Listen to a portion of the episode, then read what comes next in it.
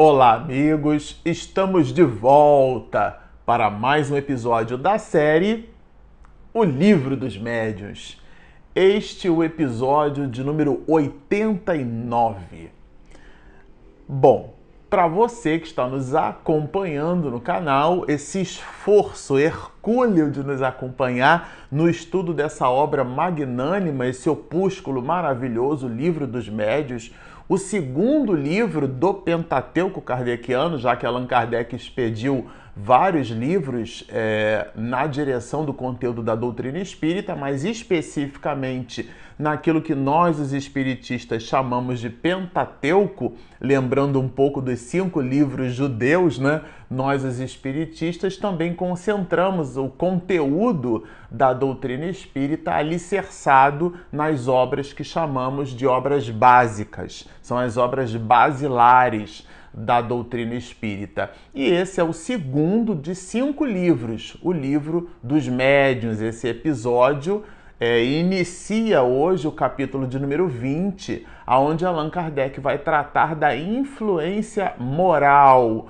do médium. Nós expedimos vários comentários nos episódios anteriores do capítulo de número dezenove, aonde conversávamos sobre as dissertações que Allan Kardec promoveu a respeito daquilo que hoje, nos dias atuais, é, chamamos de animismo, que é a participação, a influência do médium no próprio processo da comunicação, considerando as comunicações de ordem intelectual, muito embora alguns meios pudessem se servir de características físicas. Allan Kardec faz uma distinção nesse processo e nós estudamos isso muito fortemente nos episódios anteriores, né, que Allan Kardec constrói na parte segunda do Livro dos Médiuns. Ele abre a parte segunda falando sobre a fenomenologia física e depois trabalha a fenomenologia de ordem intelectual, então estabelecendo assim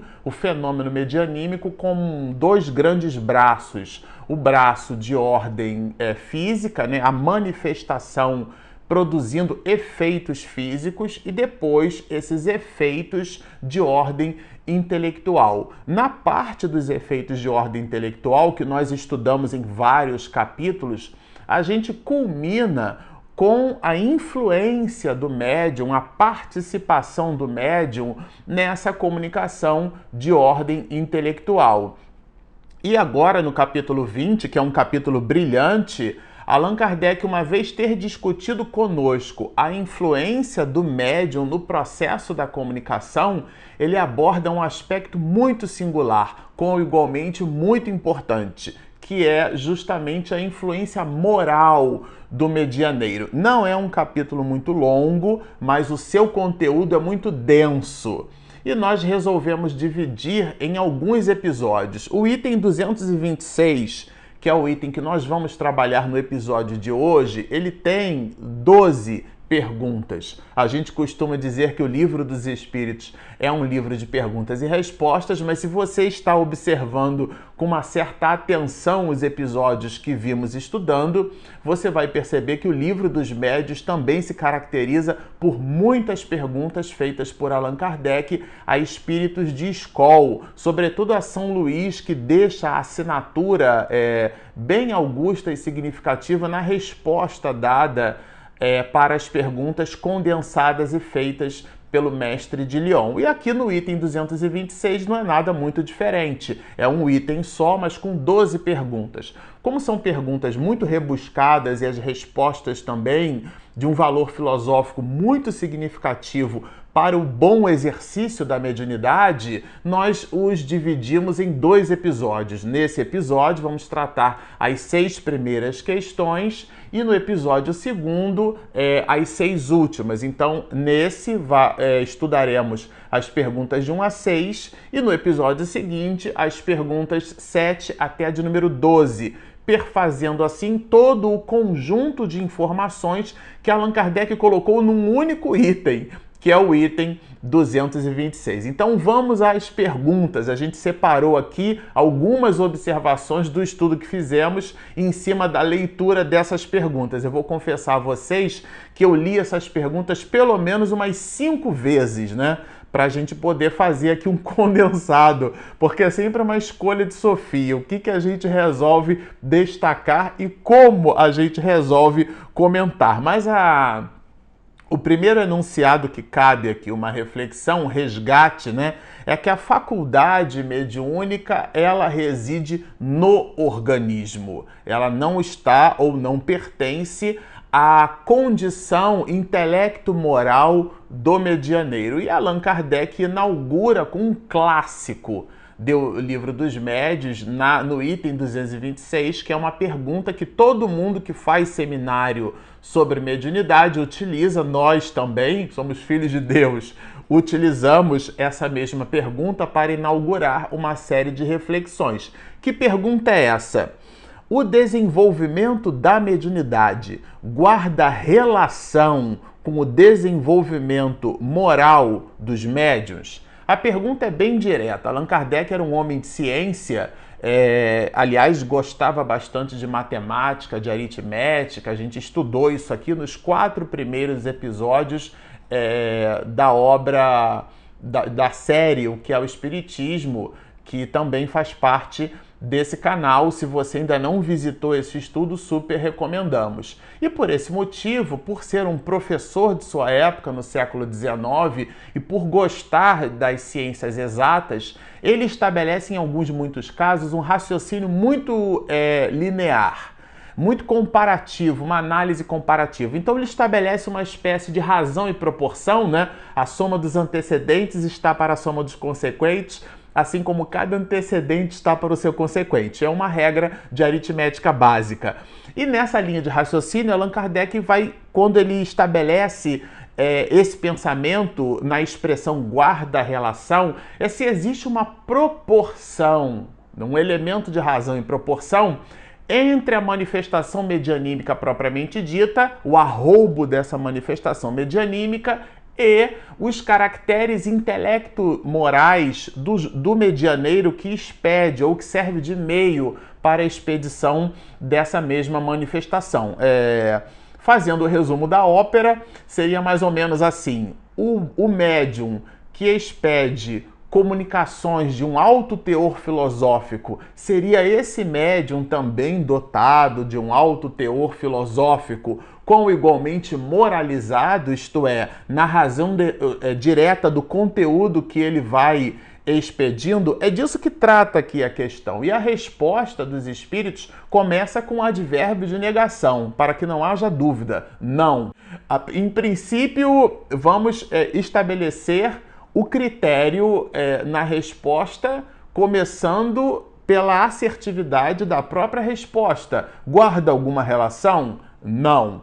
E depois, as entidades venerandas que respondem a essa pergunta fazem uma justificativa lógica dentro da própria resposta. Não é simplesmente um não, né? Aliás, aqui é não e ponto. É considerando o ponto como sendo a finalização de uma sentença ou de uma proposição, não é assim que a gente faz, né? Uma, fra... uma sentença, uma oração, ela termina com um ponto, aquele que a gente chama de ponto final em língua portuguesa e em alguns muitos outros idiomas, né? Já que existem idiomas que não têm esse tipo de representação simbólica para a finalização de uma proposição, seja ela simples ou composta. Aqui, essa proposição simples, ela se faz, ela é autocontida num advérbio de negação, não, ou seja, não existe nenhuma relação entre a produção, a capacidade medianímica, a compleição medianímica,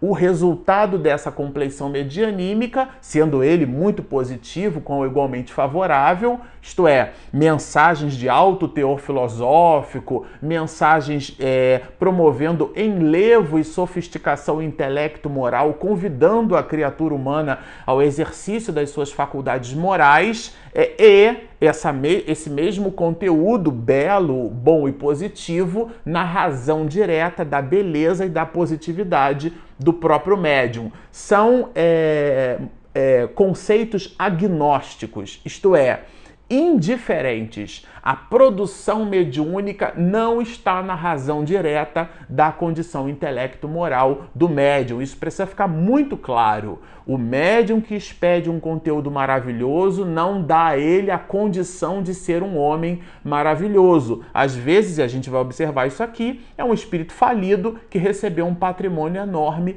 para se reabilitar. Nós já comentamos isso em vários episódios, mas aqui Allan Kardec destaca um capítulo específico específico nessa direção. O endeusamento que alguns, muitos de nós fazemos a pessoas pela compleição mediúnica, não é? Uma espécie de confusão que a gente faz. A tese não é nossa, ela é de Jesus. Pelas obras vos reconhecereis, não é? A metade da produção mediúnica de Chico Xavier, vamos dizer assim, são os livros, os filhos e os netos, né? Na, na, na dissertação de Emmanuel, que seriam os netos de Chico, são os livros expedidos pela mediunidade de Chico, traduzidas, traduzidos esses livros para os mais diversos idiomas, uma espécie de derivada primeira desta mesma produção. Mas isso é a metade do processo. A literatura expedida pelo arrobo mediúnico de Chico é a metade do seu mediunato, porque ali vai a dedicação de horas, dias, semanas e madrugadas a fio durante muitos anos, né? Numa espécie de entrega. A outra metade, se assim poderíamos nos expressar, é o comportamento de Chico Xavier na história da humanidade. Muitos dos religiosos que não acreditavam em espiritismo se curvavam ao comportamento de Chico Xavier. Então, é disso que trata é, o capítulo de número vinte que nós vamos estudar aqui. Todo esse capítulo fala dessa influência moral, todo o conjunto de habilidades é, psíquicas, de habilidades psicológicas. O conceito que Joanna de Ângelis vai expedir, né, é, trabalhando a ideia de Gustavo Jung, né, é, sobre esse superconsciente, sobre essa realidade nossa transcendental, uma fatia do nosso aparelho psíquico capaz de suplantar as necessidades do homem primitivo, essas necessidades que no passado nos defendiam dos ataques exógenos às nossas realizações. Agora, esses impulsos primitivos, eles precisam ser governados por instâncias superiores da nossa própria aparelhagem psíquica. Ah, o processo de governo dessas mesmas tendências é, do passado estabelece a sofisticação da alma na direção a Deus. E é disso que trata quando Allan Kardec coloca o título da influência moral. Aqueles de nós que nos servimos como intermediário entre dois planos, precisamos, de fato, nos servir do domínio dos instintos primitivos, entregando aquilo que André Luiz vai chamar de mediunato. É, é o mais alto grau, vamos dizer assim, da sofisticação do nosso próprio comportamento nessa direção. E a questão primeira inaugura esse processo, colocando a mediunidade no lugar que lhe pertence, isto é, é uma faculdade que reside no organismo, independe do moral. O mesmo, porém, não se dá com o seu uso, com a canalização dessa mesma faculdade, que pode ser bom ou mal, de acordo com as qualidades do médium. Essa qualidade é o revestimento do comportamento intelecto-moral. É um binômio porque as propriedades intelectuais também podem ser canalizadas para o mal, né?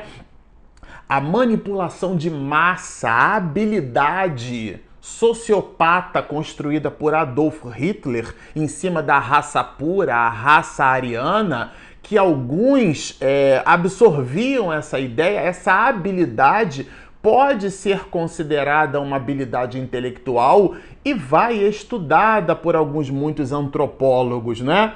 É a habilidade de manipular as energias físico-químicas podem expedir a bomba atômica, como foi o caso da explosão pelo governo americano em cima das duas cidades japonesas, Hiroshima e Nagasaki, já que os japoneses deram a volta no planeta, no planeta e dizimaram mais de um quarto de toda a frota naval americana, né? E, em retaliação, os americanos, então, jogaram duas grandes bombas nucleares que dizimaram aquela população e que até hoje nós sofremos influências desses mesmos processos. Tudo isso na camada intelectual, mas quando retiramos os processos de moralização, nós então criamos em cima da nossa habilidade intelectual verdadeiros desastres, nos mostrando que a razão, a busca pelo entendimento da verdade, ela por si só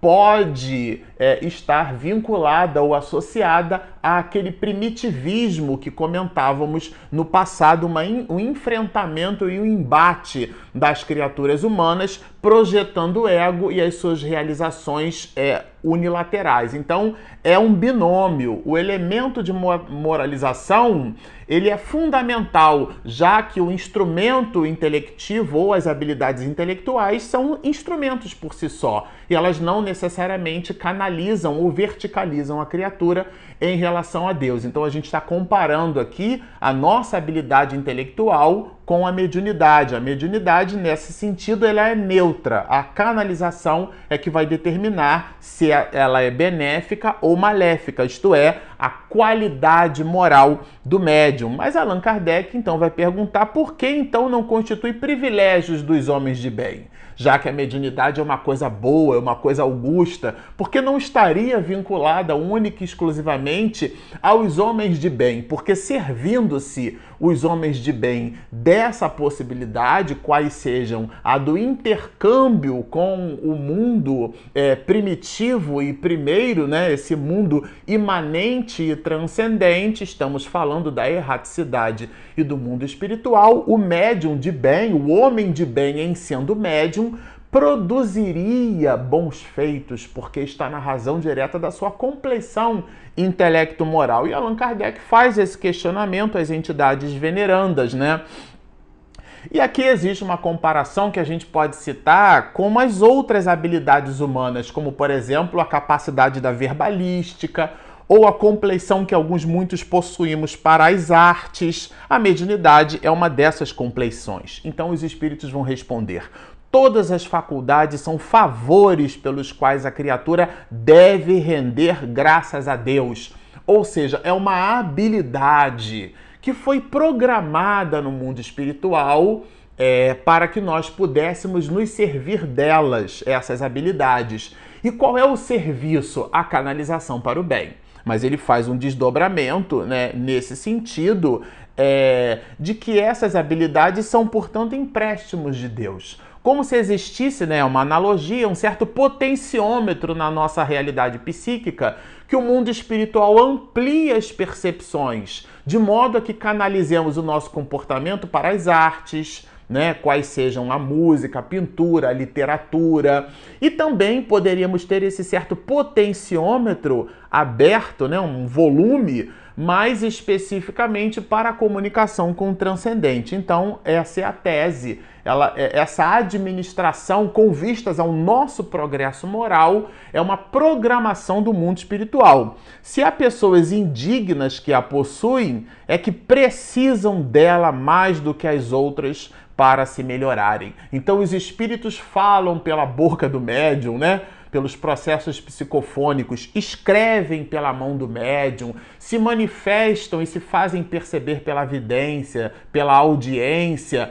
Esse contato, ele, o, o, aquele que primeiro se ilumina é sempre aquele que acende uma vela, né? O que acende uma vela é sempre o primeiro a se iluminar. Nessa perspectiva, se a mensagem medra pelo medianeiro, ele deve ser o primeiro a refletir por sobre ela. Alguns, muitos médiuns constroem um cacoete que as mensagens expedidas por ele em reuniões mediúnicas servem aos outros. Joanna de Ângelis até coloca que as mensagens, muitas delas, né, numa espécie de lição e de aprendizado para nós, não para Divaldo, mas para nós. É Divaldo quem conta no diálogo é, íntimo entre ele e Joanna de Ângelis, mas o conteúdo e a informação, ela serve para todos nós. Divaldo contava, poxa, minha irmã, você não expediu nenhuma comunicação para mim, né, pessoal? Tudo que você expede é para os outros dela. Leia a mensagem, né, para ti, para tu, na segunda pessoa do singular, né, mostrando que a mensagem inicialmente, né, numa abordagem reflexiva de Joanna, para todos nós, era para o médium, para ele, para Divaldo, e extrapolando as nossas parcas possibilidades, toda a comunicação que nós expedimos, ela começa primeiro para o nosso próprio aprimoramento. E aqui, é, a, o espírito que responde, né, nessa grandiosidade filosófica vai dizer que até mesmo Judas, o traidor, não fez milagres e não curou doentes como apóstolo, né, porque ele, de fato, a faculdade que ele carregava em si não, era, era neutra do ponto de vista da sua moralização, considerando que Judas também traiu Jesus. Digo também porque a gente lembra sempre da figura de Judas, mas vários dos discípulos que escreveram a história do cristianismo primitivo,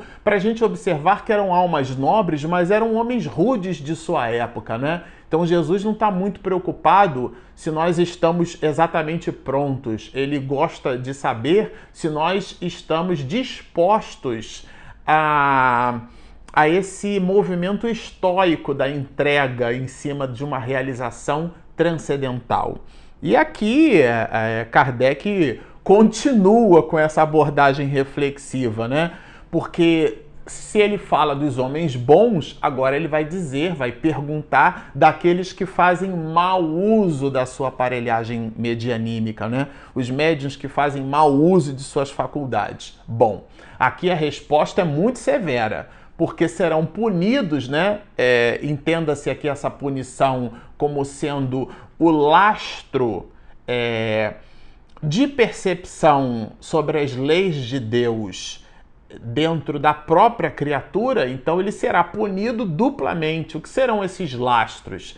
Questão seiscentos e vinte e um do Livro dos Espíritos, onde está inscrita, esculpida, gravada a lei de Deus, e a resposta é na consciência. Mas não entendamos consciência como aquele estado de vigília, o que, que eu vou comer agora, eu estou com sede, vou tomar um copo d'água. Não, essa consciência são os escaninhos mais profundos da alma. É, é, numa espécie de comparação com toda a abordagem psicanalítica de Sigmund Freud, né, que trabalha a ideia do inconsciente, aonde medram valorações capazes de governar a criatura humana, é, todas as experiências nossas, e a tese de Joanna de Ângelis na leitura de Jung, elas vão armazenadas nessa espécie de porão que é o nosso inconsciente. E esses personagens resolvem voltar à baila e então resolvem promover aqueles comportamentos do ontem que devem ser governados pelo homem do hoje. É aquele lado luz e aquele lado sombra, né? A metáfora é de Jung. E, portanto, nós, é, cônscios da responsabilidade que não fomos capazes de administrar, seríamos, nessa perspectiva, punidos por nós mesmos, porque seríamos punidos pela nossa própria consciência, já que a mediunidade nos favoreceu o discernimento do entendimento da imortalidade da alma. E agora, no mundo espiritual, nós estaríamos libertos desse avatar e potencializaríamos a no- o nosso discernimento e a nossa condição cognitiva. E é isso que trata a punição nesse aspecto, é um punhal da consciência, né? todo um conjunto de arrependimentos que a literatura espírita é capaz de expedir. Agora aqui nós reservamos um texto da questão de número quatro, que a gente vai fazer a leitura porque encerra questões, do ponto de vista das comunicações espontâneas, muito significativa. Não há médium, não há médium que empregue mal a sua faculdade por ambição ou por interesse, ou que a comprometa por causa de um defeito capital, como o orgulho, o egoísmo, a leviandade, etcétera, e que de tempos em tempos não receba advertências dos espíritos. Ou seja, toda a manifestação, nós estamos, nós os médiuns, aqueles de nós que nos movimentamos no exercício da mediunidade, estamos sendo supervisionados por espíritos, a começar pelo nosso próprio mentor espiritual, né? O anjo de guarda, o espírito bom, o nome que você queira dar, a entidade veneranda que nos assiste pelos mecanismos sutis da intuição, que podem se ampliar a depender da nossa compleição para o bem. Eles estão constantemente governando as nossas atitudes e percebem quando nós canalizamos a mediunidade para finalidades como essa, que nos comprometem, são defeitos capitais, né, que vão colocar aqui é, os espíritos. Entenda-se aqui os espíritos como o espírito que responde e o próprio mestre de Lyon, Allan Kardec, que também constrói e faz a posição dessa anotação. Então a resposta vai aqui expedida numa participação que é um binômio, tanto pelo espírito que responde como pelo discernimento de Allan Kardec, que contextualizou a resposta num ciclo completo, uma linha de raciocínio é, singular.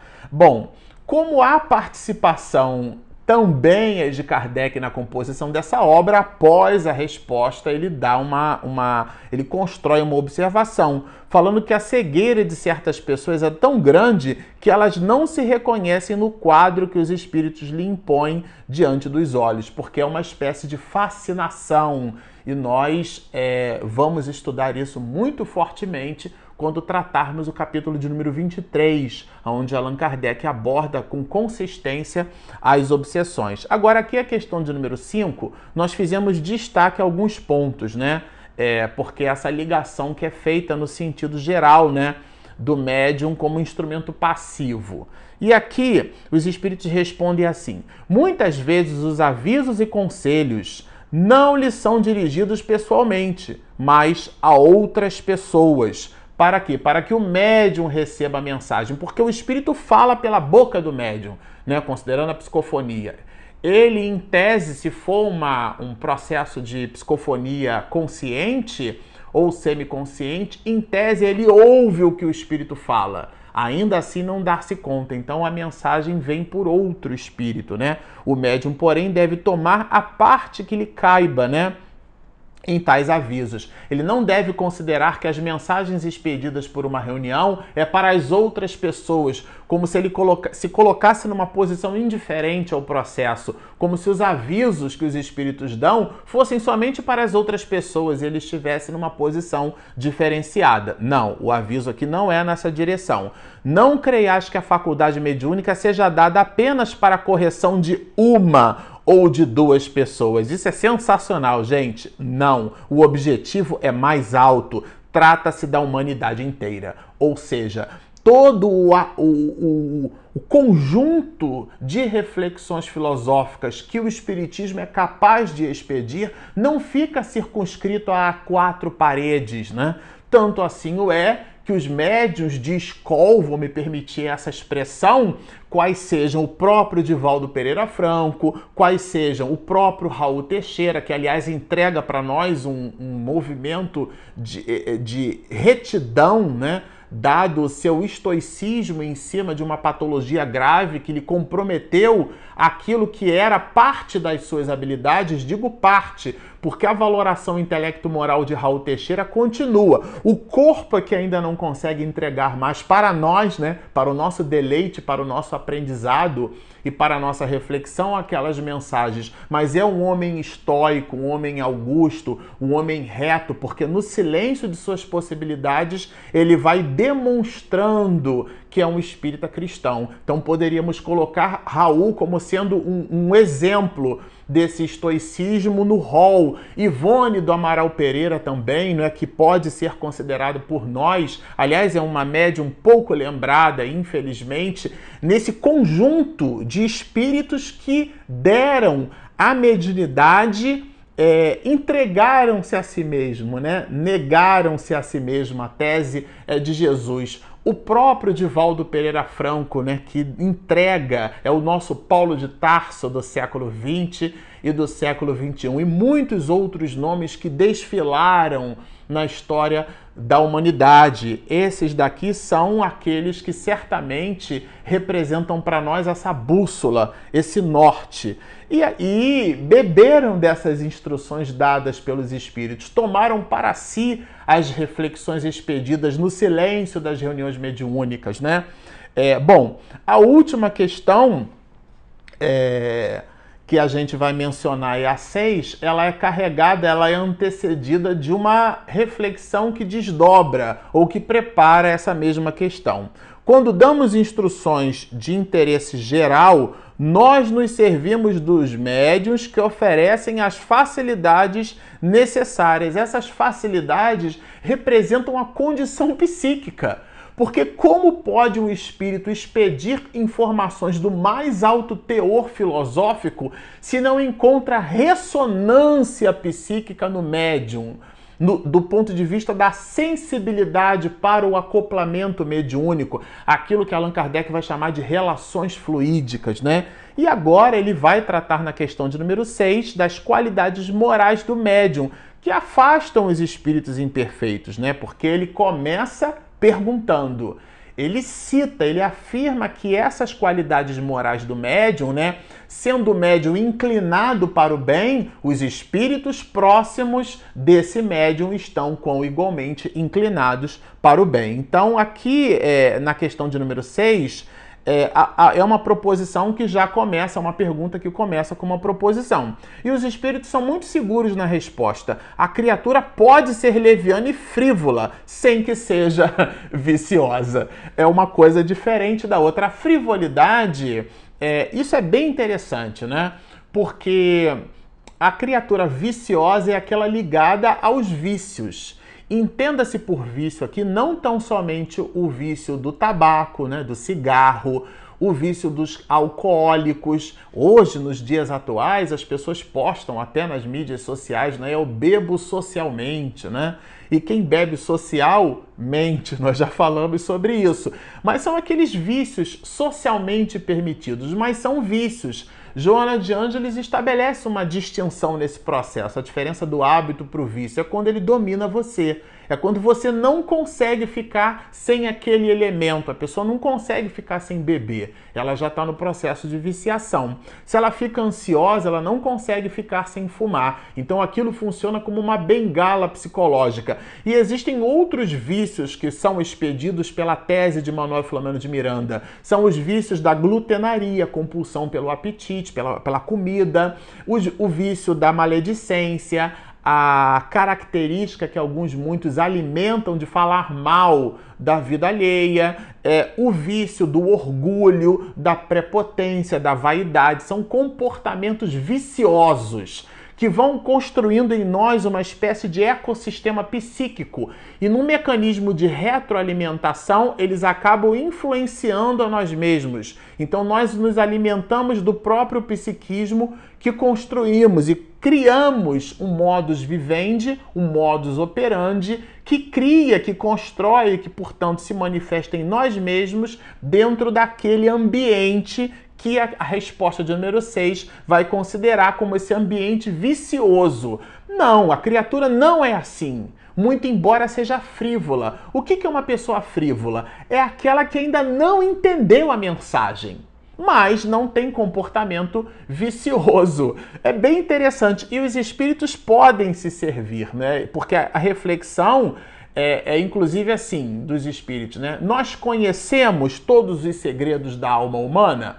Às vezes a gente avalia uma pessoa pelo fenótipo, por aquilo que ela demonstra exteriormente, mas nós não estamos percrustando a alma, os escaninhos profundos da alma, para entendermos quais são os seus interesses, mas os espíritos, sim, esses nos conhecem integralmente.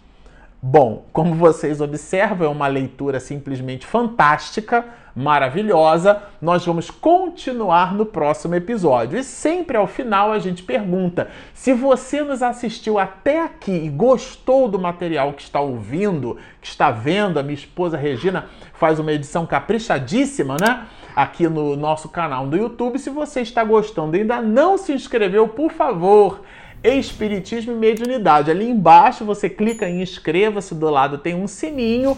Quando você clicar no sininho, a gente posta o conteúdo. Aliás, quem posta é minha esposa, né? Eu sou só o papagaio.